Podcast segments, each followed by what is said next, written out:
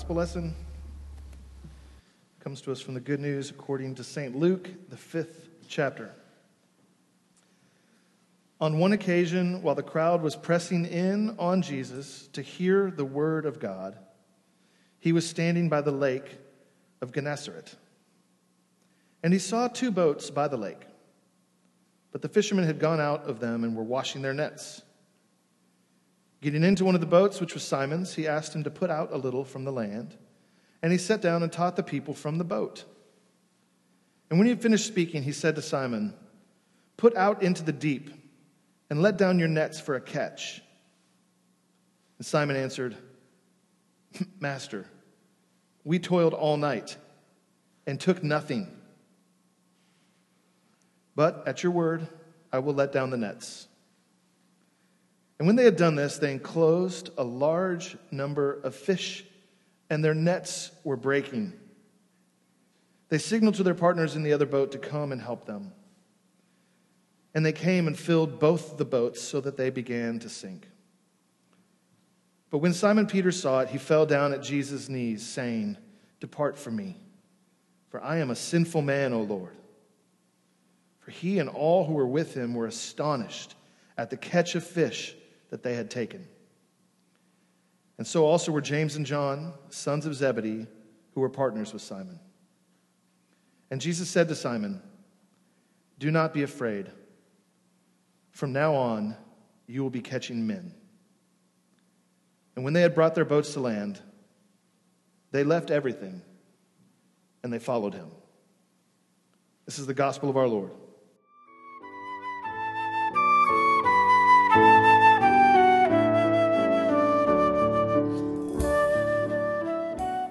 In the beginning, God said, Follow me. That's in Genesis 1, right? Genesis 2? Where is it now? Not exactly, but kind of. Think about it for a second. In the very beginning, what's God first pictured doing after creating and making human beings? He's pictured making a man from earth and clay and then giving him a wife and then speaking with him, walking and talking with him through a garden, pointing out things, walking, teaching. And pretty much every big move in the Holy Scriptures since, since then, if you look at it, you can see as another follow me moment. Walk with me as I teach you and point out the creation. Abraham, Moses, Israel coming out of Egypt and into the wilderness toward the promised land. King David, or young David, called from the sheep. The prophets wandering here and there. And then the Messiah, the Son of God, Jesus, here at the beginning, comes to fishermen and says, Follow me, and they follow him. He says it explicitly in the parallel passages, though not in this one, even though it ends with them leaving everything to follow him. See, pilgrim people People on the move, walking, learning. This is the characteristic mark of God's people throughout all time. Those on a journey of faith who lay their life on the line to move toward a better land, a better country, in some sense, unsettled, not settling down, anticipatory, eyes on the horizon, moving, following their God who is always on the move himself moving through the world into new things, new places, new relationships, new stewardship, new land, new country. And yet, from the beginning, often, contra faith, we have often resisted pilgrimage. Why, even now, are we afraid to follow Jesus into a scary, unknown future? It could be the sense of security that we get, or that Adam and Eve got from dark bushes to hide in and fig leaves. Some security that we do to make us feel less vulnerable in the world. It could be choosing the comforts of homeland, the familiarity of our place. It could be we don't want to go on pilgrimage because we'd rather get into some sort of our version of a holy huddle. It doesn't have to even be a Christian huddle, just our tribe, of people like us to get strength, the strength of feeling in the majority with people who think and act just like I do. It could be that we're afraid of the scarcity out there following him, and so we're leaning into self provision, not trusting that he will provide in the perils of the desert. Like Israel, as they go out, even from slavery, they're in the wilderness and they get tired of manna and water from rocks and birds from the sky to eat. And they look back on slavery and say, I miss the cucumbers of Egypt. Or perhaps we fear, like the Israelites who went to the edge of the promised land and they sent spies to look at it and they said, It's full of bountiful fruit. Here's a taste of the future. And yet, there are some giants in that land and they are our enemies, and we are afraid to go. All of these and more, no doubt, we struggle with from time to time. Jesus tell people who try to follow him later, sometimes, he gets through these mixed motivations. He tells them in just a few chapters in Luke from here, people says as they were going along the road with these new disciples that we saw in our passage, someone says to him, I'll follow you wherever you go. Jesus says, Foxes have holes to, and birds of the air have nests, but I have nowhere to lay my head. To another, he said, Follow me. And that person said, Let me first go bury my father. And Jesus said, Leave the dead to bury their own dead. For you, go with us and proclaim the kingdom of God. Another said, I will follow you, Lord, but let me first say farewell to those at my home. And Jesus said, No one who puts his hand to the plow and looks back is fit for the kingdom of God. See, he's always known that we are tempted.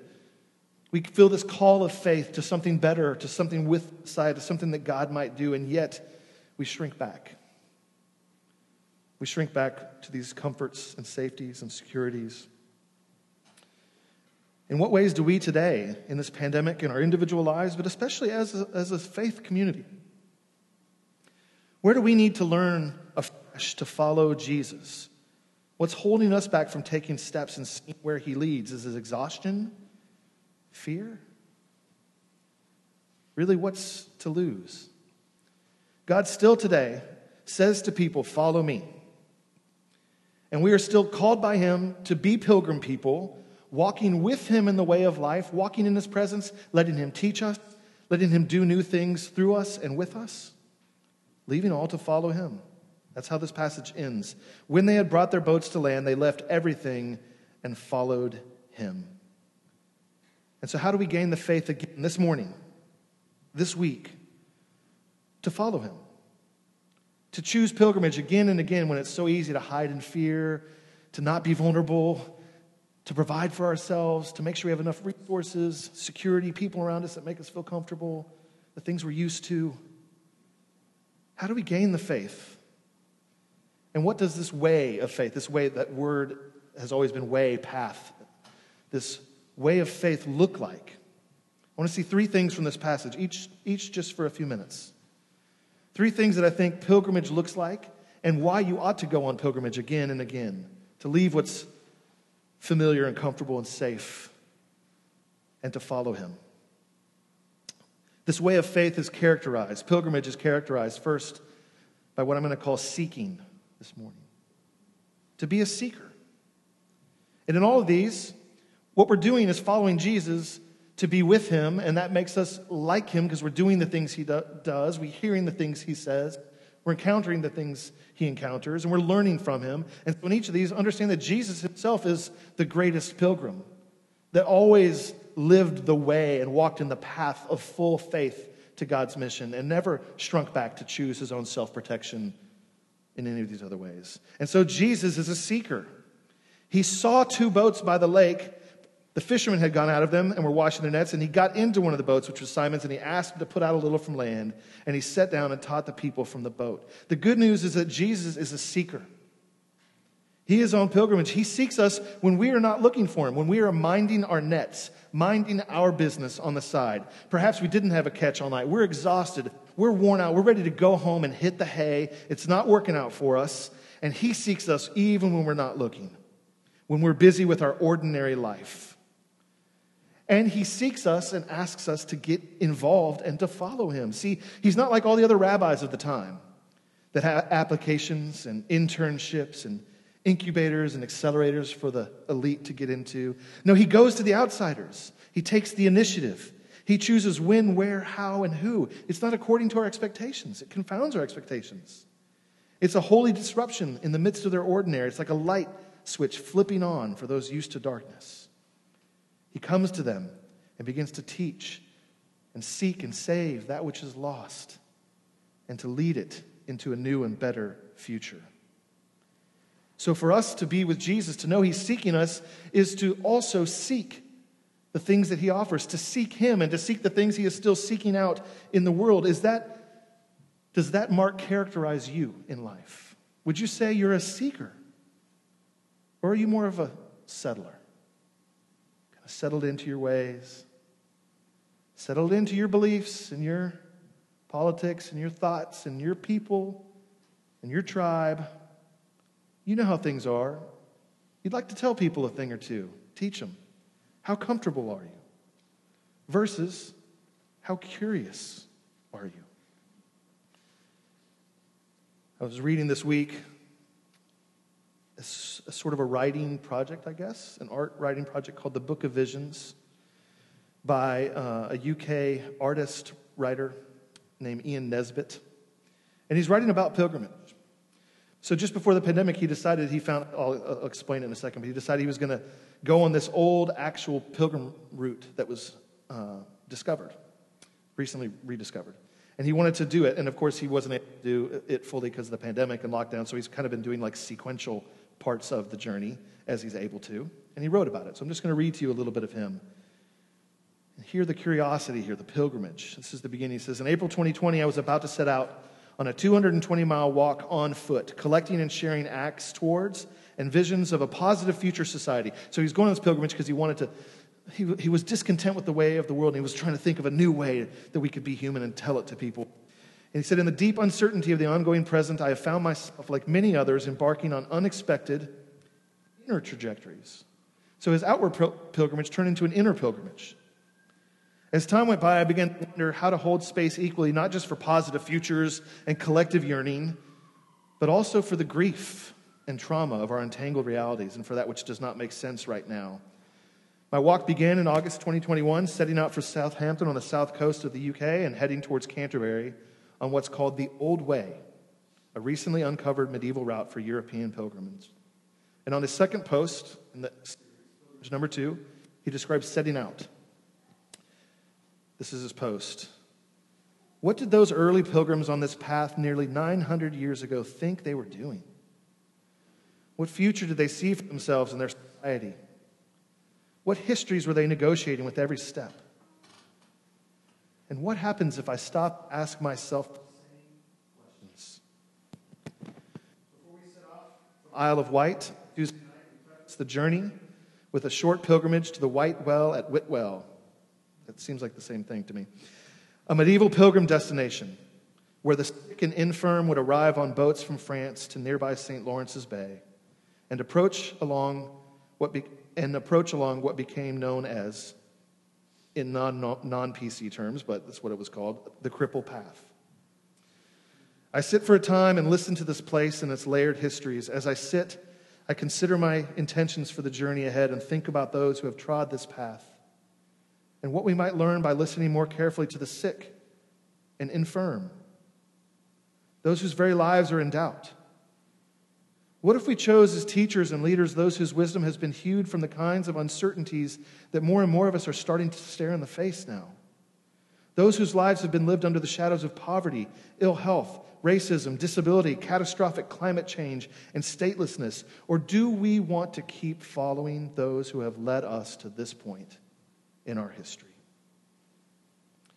I think he raises beautiful things there, but I mostly wanted you to get the picture. He's on pilgrimage, it leads to an inner pilgrimage. He starts thinking about all those who have wandered this path, what questions were in their minds, and why they were on pilgrimage. Would it lead to deeper questions for us? Can we be curious? Can we listen to new voices? Can we learn from others? He's full of questions, not answers. Are you a seeker? Are your hands and your homes and your minds filled with too many answers for your own problems. If you will continue to seek, as Jesus is a seeker, then you will have to learn also to surrender. And let's don't forget, Jesus is God, but he is also eternally surrendering. This is what the Trinity is about. It's this holy social community where they are one, but they're also praising and giving and serving one another constantly throughout history and brings the whole cosmos and you and me into this that we might live in the same way this outpouring and surrendering of giving and receiving and love and honor. Jesus, in his life, surrenders over and over to God's will. Not my will be done, but thine. He surrenders to the needs of the mission. Yeah, foxes are taking a nap in their holes and the birds have nice nests, but not for me, not at this point in my life. I am on a mission. I'm surrendering to God's will. And the needs of the moment, the crowd is pressing on him. People need to be fed, people need to be healed, people need to be rebuked. Moment by moment, he is always here to serve. Whatever is needed for the kingdom. And so he calls them, Put down your nets, fisherman. You know, you're new around these parts. I'm kind of an old pro at this. I've been out all night. We caught nothing. This is stupid. I didn't say that out loud, but I'm thinking it, right? But, Master, if you say so, I will surrender. I will do your will.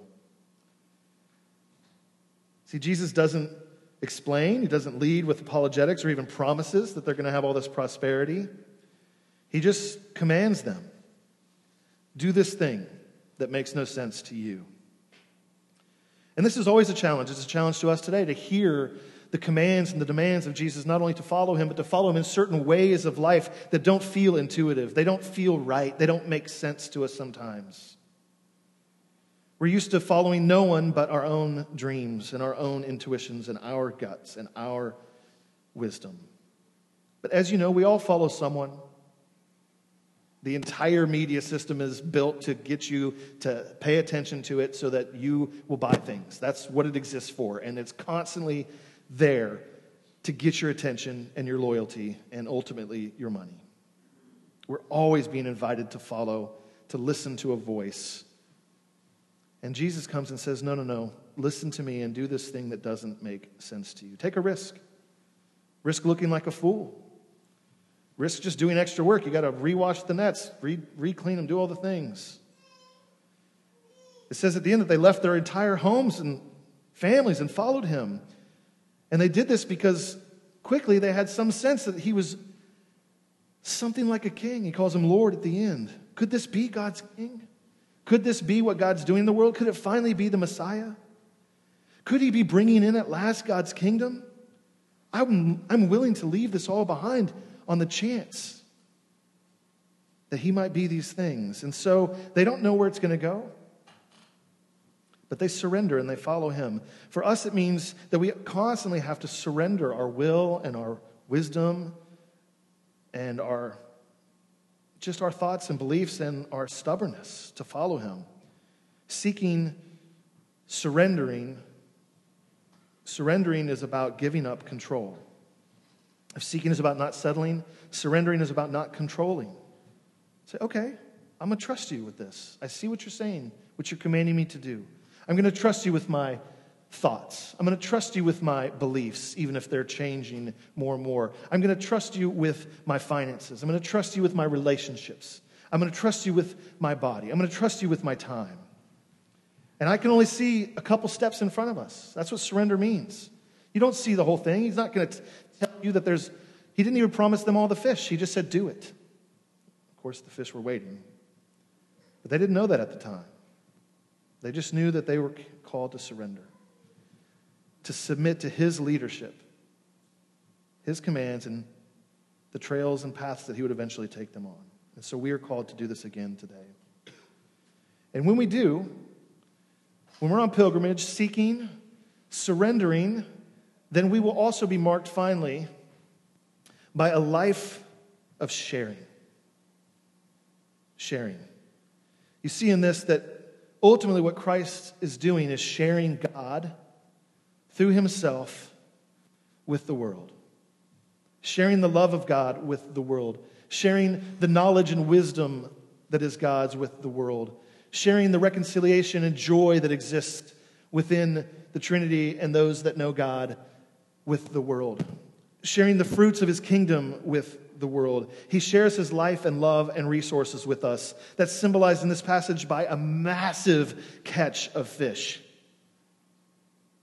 Miraculous, such that two boats are now almost sinking. And he says, You think that's something? We're about to go on this journey together, and you're going to see a catch and a haul like this, but it's going to be made of, of human beings. By the end, he's going to tell them, You're going out into the whole world to all the nations. And most of the disciples did just that to places like India or the northern UK in today's terms. All around the world, they went out. And they would follow him and be with him, but the one promise they had was that he would be with them, just as he was in the beginning, walking, talking. The main promise they have is that they are going to share in God's presence if they follow Jesus. They don't know what ups and downs are coming. They don't know what giants and enemies they're going to encounter, when they will have scarcity, when they will be beaten, when they will wonder where the next meal is coming from. Also, when they see miracles and healings and reconciliation and foreign languages and foreign tongues and new cultures and all sorts of things that scare them and that also bless them and are beautiful, all they know right now is that if they follow Jesus, they get to walk and talk with God. At the end, he says, Get away from me. I'm a sinner. You are the Lord. He says, Follow me. Let's go catch some human beings together. Share in my work. And so we be those who share. The main thing here is I want to say the things that you get to share in, right? New highs and hopes that you never would have had if you'd stayed home fishing. If they had stayed home, someday they might sit around with their friends and brag about the size of their fishing company. Oh, remember when Lake Gennesaret Company was at its heights? That was cool. Instead, something they never could have asked or imagined happened in their lives and with their lives and through their lives. And they gave them up to the kingdom. New highs, also new lows that they might not have had, new griefs, new sorrows that would yes, hurt, but also make them deeper and richer people and more empathetic and compassionate in and to the world. If they had stayed home and protected themselves and stayed vulnerable, I mean, protected themselves from vulnerability, they probably wouldn't have encountered so much sadness and loss and grief and injustice in the world. But instead, it became like the baseline that fills out a song. It comes in for them and makes them deeper and richer people. They have concern for others that they never would have had at home if they haven't left their homeland and followed him. Now they care about the whole world. And they have powers that they wouldn't have had that God shared with them healing, spiritual gifts, teaching, wisdom. And the point is, is that God, if we share in his life, then we become fuller ourselves. We have more to share in and to share with. We have more of ourselves to share with the world. Instead of being closed off people protecting, we walk out we talk in the moment. We're learning new things with God, eating new things, new encounters, new community. We see enemies that we used to think were enemies, we now realize, as we talked about just last week, I think, actually becoming friends, strangers becoming family. See, when Jesus shows up where we work, where we live, in our classroom, at your kids' games, at a party, in the kitchen, or gathered around dinner tables, he always asks us to do something strange like go fishing in broad daylight. It's weird, it's strange, it's outside of your routine. But often this is where Jesus' call comes to you. This week, in the ordinary place of life, where you're just going about your business. One author puts it this way God always comes to us disguised as our life. And for most religious people, that is disappointing. The point here is that you are called to be on pilgrimage to newer, better things, but He is coming to where you are in your ordinary life this week as you're just fishing going about your business and saying to you, Follow me right here, right now, again today. Go with me. Walk in my ways. Stay curious. Be a seeker. Don't settle. Surrender to my will, even as I surrender to God's, and we follow him. And you will share in my life. You will share in new things. You will share in the miracles of the kingdom. Jesus is the one who still seeks and saves those who are lost. He is the one who surrenders fully to God's will. He is the one who shares all the healing and restorative beauty and bounty of God's life and love and kingdom with us. So when we follow him, we participate in this way of life, this path, this pilgrimage. Today, let me encourage you to seek, to surrender, and to share, and to taste the excitement and the joy of being God's pilgrim people. In the name of the Father, and the Son, and the Holy Spirit.